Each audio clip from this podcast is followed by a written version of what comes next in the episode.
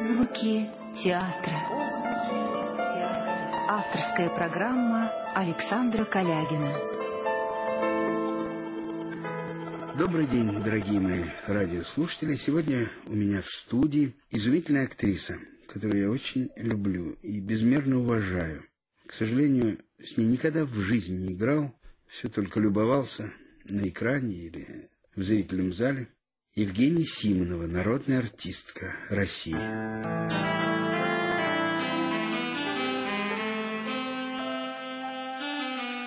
Здравствуйте, Женечка. Здравствуйте. Здравствуйте, Евгения Павловна.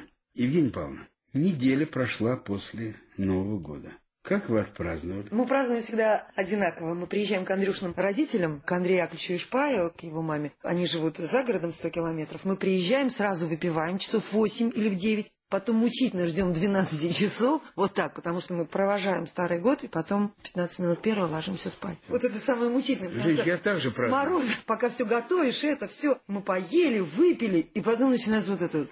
Эти-то дни очень насыщенные перед Новым годом. Что важнее, мать актрисы или актриса мать? Актерская жизнь и материнство – проблема серьезная такая. Актриса – мать. Одни из нас больше женщины, другие больше матери. У меня есть такой текст в одной из пьес. Когда я обнаружила, что я в ожидании своей первой дочери, я была студенткой четвертого курса театрального училища имени Щукина, выпускного курса. У меня шли выпускные все экзамены, госэкзамены, дипломные спектакли, показы в театр. Я была Сколько утверждена в несколько картин. Мне было 20, ну 21 мне уже исполнилось. То есть вот более неподходящего момента для деторождения придумать было невозможно. И кино, которое тоже, в общем, у меня еще в училище закрутилось, и так было очень интенсивно. И меня брали в труппу театра Маяковского, я понимала, что я должна там как-то оповестить. Но вот выбора для меня не было. Я знала, что в моей жизни может не быть очень и очень многих вещей. Очень многих. И в том числе в профессиональном смысле каких-то, может не быть там, не знаю, побед, славы. Но жизни без детей я себе не представляла. Может быть, потому что росла в такой семье, где всегда был культ детей. У меня была уникальная бабушка, обе мои бабушки. Кстати, мои обе дочери названы в честь моих бабушек. У меня были две бабушки, Мария и Зоя, и у меня две дочери. И мои бабушки очень дружили между собой. Они какое-то время жили даже вместе в одной квартире в Ленинграде, в большой квартире. Потому что бабушка моя одна была выслана в 1937 году, и когда она вернулась уже после войны, так они оказались в такой большой квартире, где жили мои две бабушки, мои обе тетушки, папа, мама. И такая была огромная семья, где были мы с братом сначала. И жили все вместе. И жили все вместе, и жили очень дружно, очень. Но они были вообще удивительные женщины, эти мои обожаемые бабушки. И к нам с братом, с Юрием Павловичем Вяземским-Симоновым, вот к нам так относились, что вот это ощущение какой-то любви и того, что все-таки дети – это что-то очень такое важное и значительное в жизни, оно у меня было просто вот с детства. Поэтому я родила, и было очень трудно, конечно, но это великое счастье. Женечка, я просто счастлив слышать эти слова, потому что тут на лицо, с одной стороны, патриотические какие-то чувства возникают. Вот что такое демография по-настоящему, вот что такое осознанные, как бы сказать, демографические шаги, которые, естественно, ты не была этим заражена, и ты просто по-женски была счастлива и по-женски понимала, что надо рожать, потому что сейчас немножко ссылаясь на все, на все, на все, на нищету, на бедноту, на то, что не с кем посидеть ребенку и так далее. Особенно для актрис. Сначала карьера, со многими я говорил, и для многих нынешних главная карьера, потом уже все остальное. Да простят меня, может быть, те, которые по-другому мыслят. Их очень много. Которые И мыслят по-другому? Замечательные актрисы и Чулпан Хаматова, и, И? Полина Агуреева, И? и, Полина Кутепова. И? Я могу перечислять до бесконечности. Ну, Сейчас не до как раз бесконечности. Я счастлив, что всех тех, которые называешь, прекрасные актрисы. Но, поверь мне, я тоже так кое-что слышу. Что главная карьера. Но дело не в этом. В этом есть еще какая-то такая цельность и спокойствие. У нас в гостях прекрасная, изумительная актриса, которую вы все любите, народная артистка России Евгения Симонова. Мы продолжаем наш разговор. Евгения Павловна, Женечка, скажи, пожалуйста, вот после того, как ты закончила Щукинское училище, которое я тоже заканчивал, мы как бы из одной альма-матер, скажи, пожалуйста, ты сразу была загружена ролями? Да. Да, это великое счастье было в моей жизни, потому что, как потом мне, по-моему, даже сам Андрей Александрович говорил, или кто-то из его очень близких людей, что, в общем-то, я обязана тем, что он взял меня в театр, пригласил. В театре Маяковского. В театр Маяковского, благодаря фильму «Афоне» Георгия Николаевича Данеля, который он посмотрел и он меня по тому фильму запомнил. И, в общем, кино, конечно, в котором я начала сниматься еще, когда была студенткой, оно мне очень помогло. И придя в театр, у меня была такая очень счастливая жизнь, потому что я начала репетировать сразу. Моей старшей дочери в Зойке было два месяца, когда я вышла на работу. Я начала репетировать. Первый спектакль был такой проходной и неинтересный, современная пьеса, такая, которая долго не продержалась. А следующий спектакль уже в следующий сезон. Это была «Чайка» Чехова, которую ставил Александр Вилькин, где я играла Нину Заречную. С этой ролью я провалилась самым настоящим образом. Недавно, переезжая из квартиры на квартиру два года тому назад, я нашла старые статьи которые я тогда, наверное, читала, но все-таки это было уже какое-то время тому назад, это был 78 год. Многое подзабылось. Когда я заново прочла, вот решаю, что я выкидываю, что я перевожу с собой на новую квартиру, те разгромные вообще рецензии и те эпитеты, которые критики прибавляли к моим молодым, неоперившимся имени, то, конечно, волосы вставали дыбом. Действительно, это было слабо. Спектакль был очень интересный. Там были фантастические совершенно роли, работы. Аркадину играла Доронина. И это было одно из самых сильных театральных впечатлений в моей жизни, и она играла грандиозно, я могу сказать это совершенно точно. И там был и божественный Борис Михайлович Тенин, и Ахлупин, и Карпова, и Игорь Костолевский был моим партнером. Очень был сильный состав. И рисунок Вилькин Александр придумал очень интересный, но справиться с ним я, я не могла. Потому что в этой роли вообще есть такая загадка – там как бы первый, второй, третий акт – это одна женщина, а четвертый акт, когда проходит два года, в течение этих двух лет проживается жизнь трагическая, появляется женщина уже жизнь прожившая. Мне не хватало ничего, ни опыта, ни человеческого, ни профессионального. И это было очень мучительно, и я понимала, что я не справляюсь. Но, тем не менее, это было то поражение, которое значило в моей жизни очень-очень многое. Ну, как первая роль. Да. И я понимала, что если я вот выдержу рядом с этими актерами, рядом с этими ярчайшими индивидуальностями, если я просто как-то выживу и удержусь, то, может быть, есть надежда, что будет какое-то движение вперед. И, в общем, прошло года два с половиной, когда вдруг спектакль 70 мы сыграли, когда я поняла, что наконец-то вот что-то у меня получилось. А следующая роль была пьеса Родинского «Она в отсутствии любви и смерти», которую поставил Владимир Портнов. Спектакль был такой культовый, как теперь говорят, и замечательный был спектакль. Тоже с Татьяной Васильевной Дорониной, с Владимиром Немоляевой, с Аликом Паром. Анечка, скажи, пожалуйста, а вот твоя кинокарьера, она прекрасна просто. Да что ж хорошая, у меня трагическая кинокарьера. Вот, видите, она опять трагическая. Жалобы, опять жалобы. Нет, я вам скажу, потому что я ведь начала сниматься рано и очень рано закончила. Дело в том, что... Но кто устанавливает сроки? Рано закончила. Я рано закончил сниматься. Ну, потому что мне Обыкновенное 50 чудо, лет. Афония. Это все Гринишна, фильмы- все странно. Ну, все Это фильмы. все фильмы 27-30-летней давности. И когда мы закончили сниматься? И я закончила практически вот этот период интенсивного какого-то существования в кино, когда мне было 27-28 лет. Последняя картина, про которую можно вообще что-то сказать, это, кстати, была хорошая картина. Она была телевизионная режиссера Пчелкина Леонида Аристарховича. Она называлась «Дети солнца», где был Смоктуновский, Мгм. Алла Демидова, Наталья Гундарева. Я там партнерствовала с Богданом Ступкой. Это было очень все интересно. И роль у меня была хорошая, и все-таки это горький. Потом все.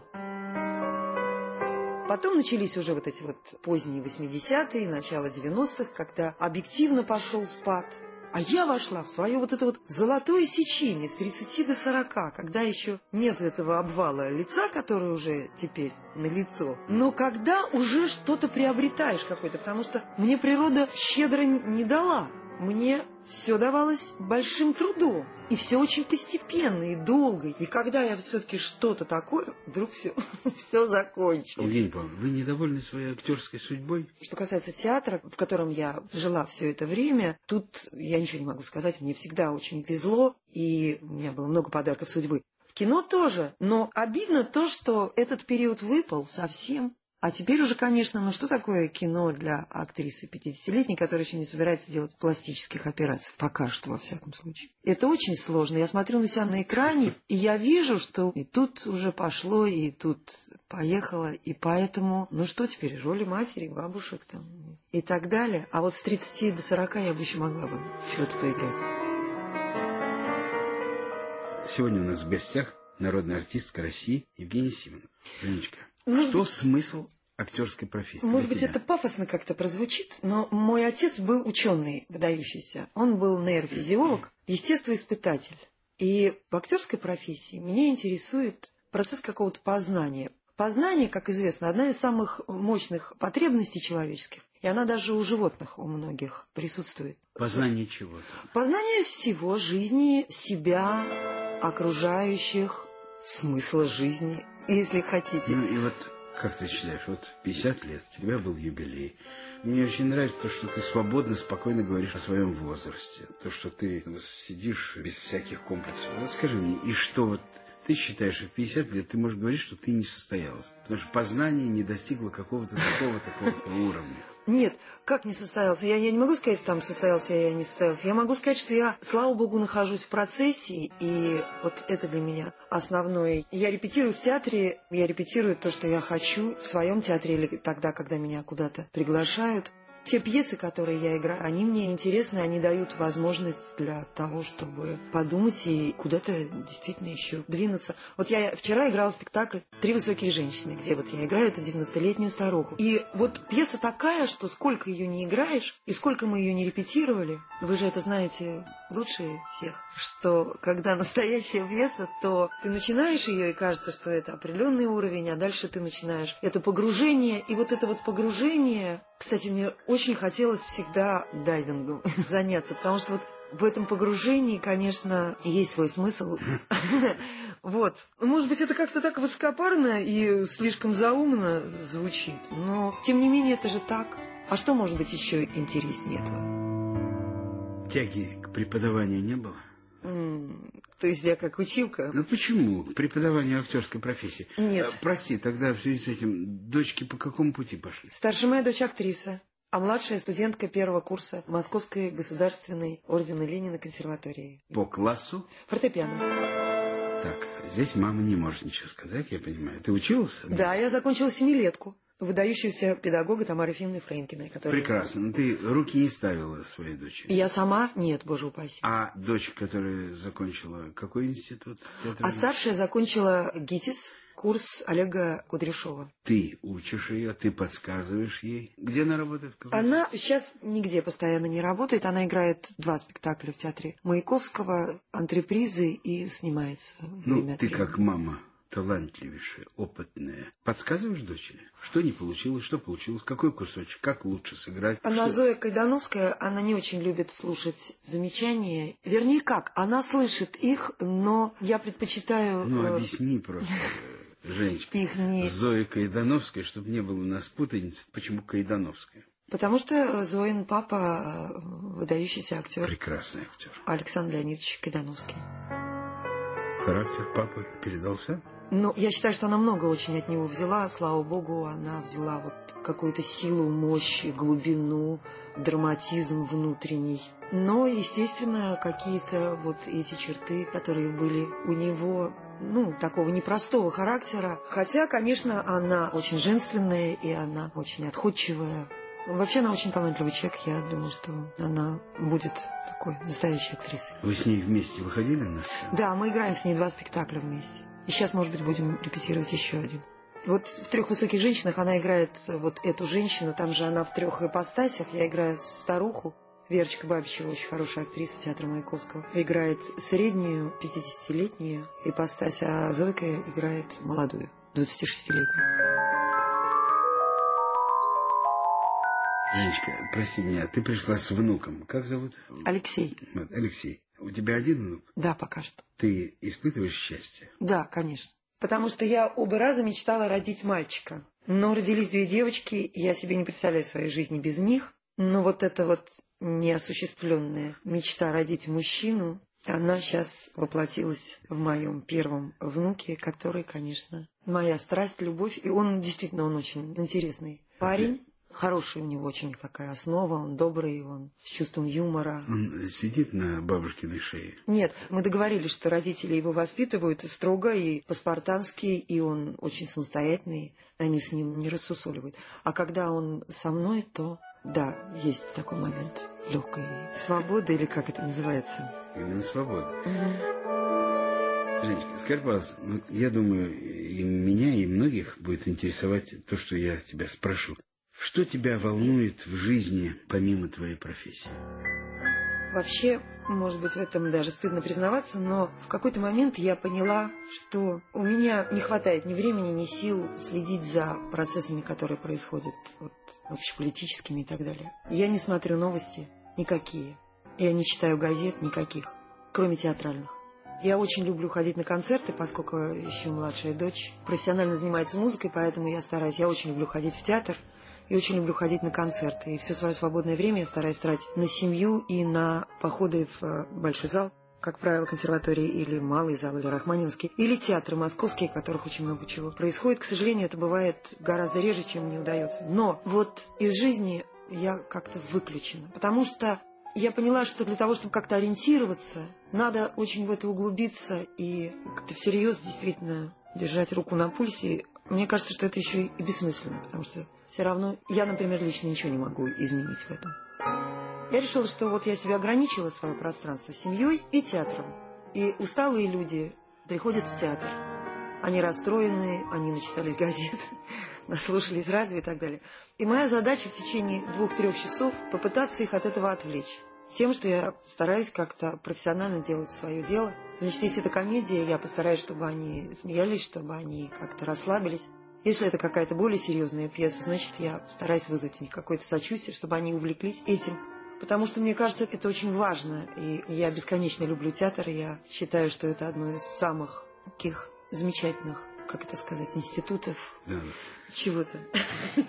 Вот. А все ну, остальное... я думаю, ты скокетничаешь. Ну как так? Вообще не интересуешься, что происходит? Не-а. Ну, когда произошел Как Беслан... откровенно, вы слышите, дорогие? Ну что делать? Когда Беслан, да, тогда Представляете? все. Ну, Это весь мир орал. Это весь мир. И я сидела, смотрела, рыдала. Сама тоже хотела уже обращаться в эту помощь. Когда это Дубровка, да, или это взрыв там, я не знаю, в метро. Но если это не такая трагедия кошмарная, то вот эти вот все какие-то перестановки или что-то там, я не знаю никого. Я не знаю никаких политических деятелей, кроме самого главного, Так, Владимира Владимировича Путина. Его я знаю. Так, дальше. Юрия Михайловича Лужкова знаю. Так, уже, уже много. И, И очень хорошо к нему кажется, да. отношусь. Очень. Прекрасно. Да, уже достаточно. Да, я тоже решила, что мне вполне достаточно.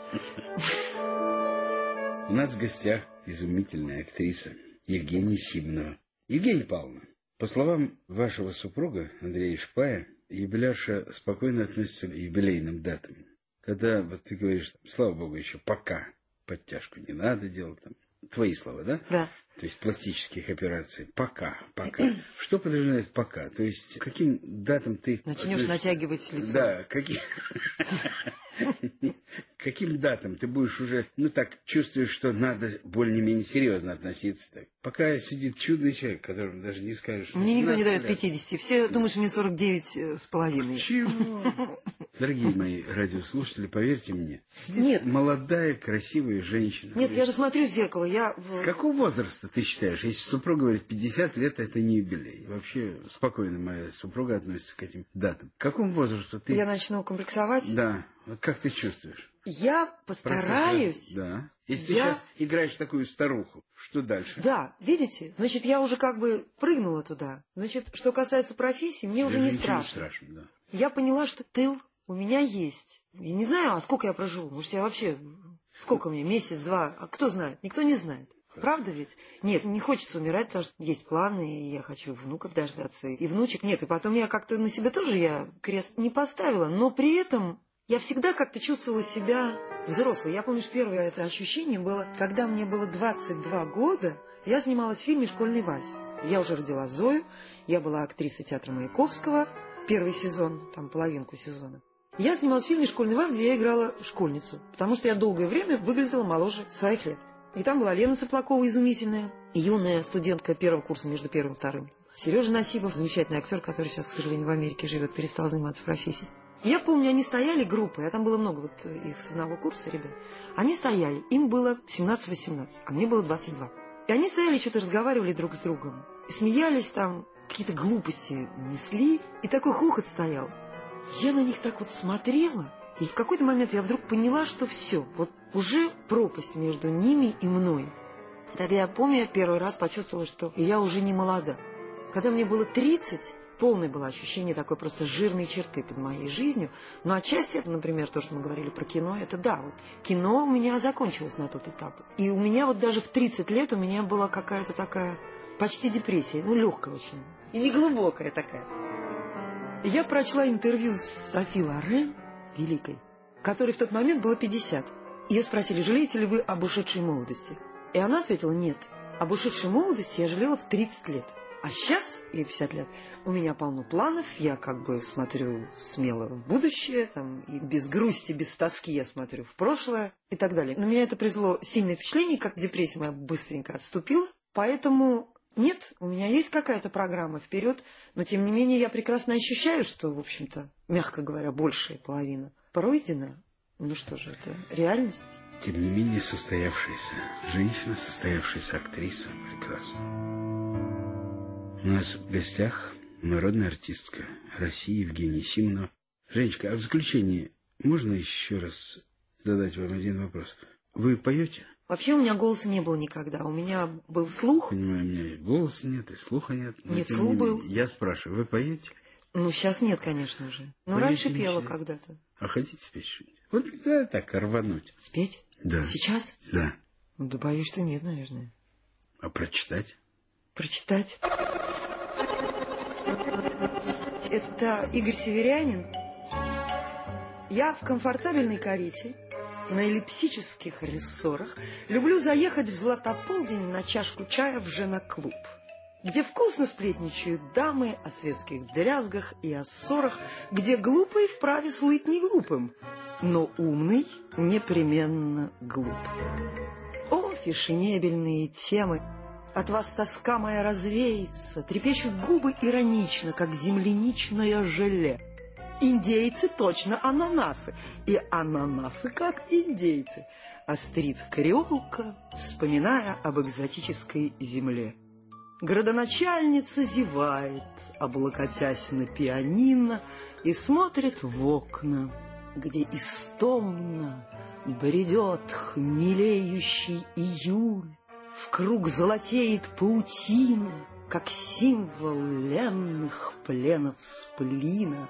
И я, сравнив себя со всеми, люблю клуб дам не потому ли? Игорь Северянин, да? Да. Прекрасно. Теперь я прочту Северянина. А мы так одни. Где я, что я, конь мой белый, сам я в снеге, ах, не все ли мне равно? Я в безбрежном, я в бездонном, тише умираю дальше дно. Ух ты! Это правда, Северянин? Да. А можно я еще одно тоже зимнее? Снежает дружно, снежает нежно. Над ручейками хрусталит хрупь. Куда ни взглянешь, повсюду снежно. И сердце хочет в лесную глубь. Мне больно, больно, мне жалко, жалко. Зачем мне больно? Чего мне жаль? Ах, я не знаю. Ах, я фиалка. Так тихо-тихо ушла я в шаль. О ты, чьи мысли всегда крылаты, всегда победны, внемли, о ты! Возьми в ладони меня, как в лапы, своей фиолью светя мечты. Браво! Я не имею, не имею. Спасибо. Я с вами прощаюсь до следующей встречи через неделю в это же время. Евгений Павловна тоже с вами прощается, народная артистка России, изумительная, красивейшая, обаятельная, талантливейшая актриса. До свидания, спасибо большое всем с прошедшими всеми праздниками и всего самого-самого доброго. Спасибо, Женечка.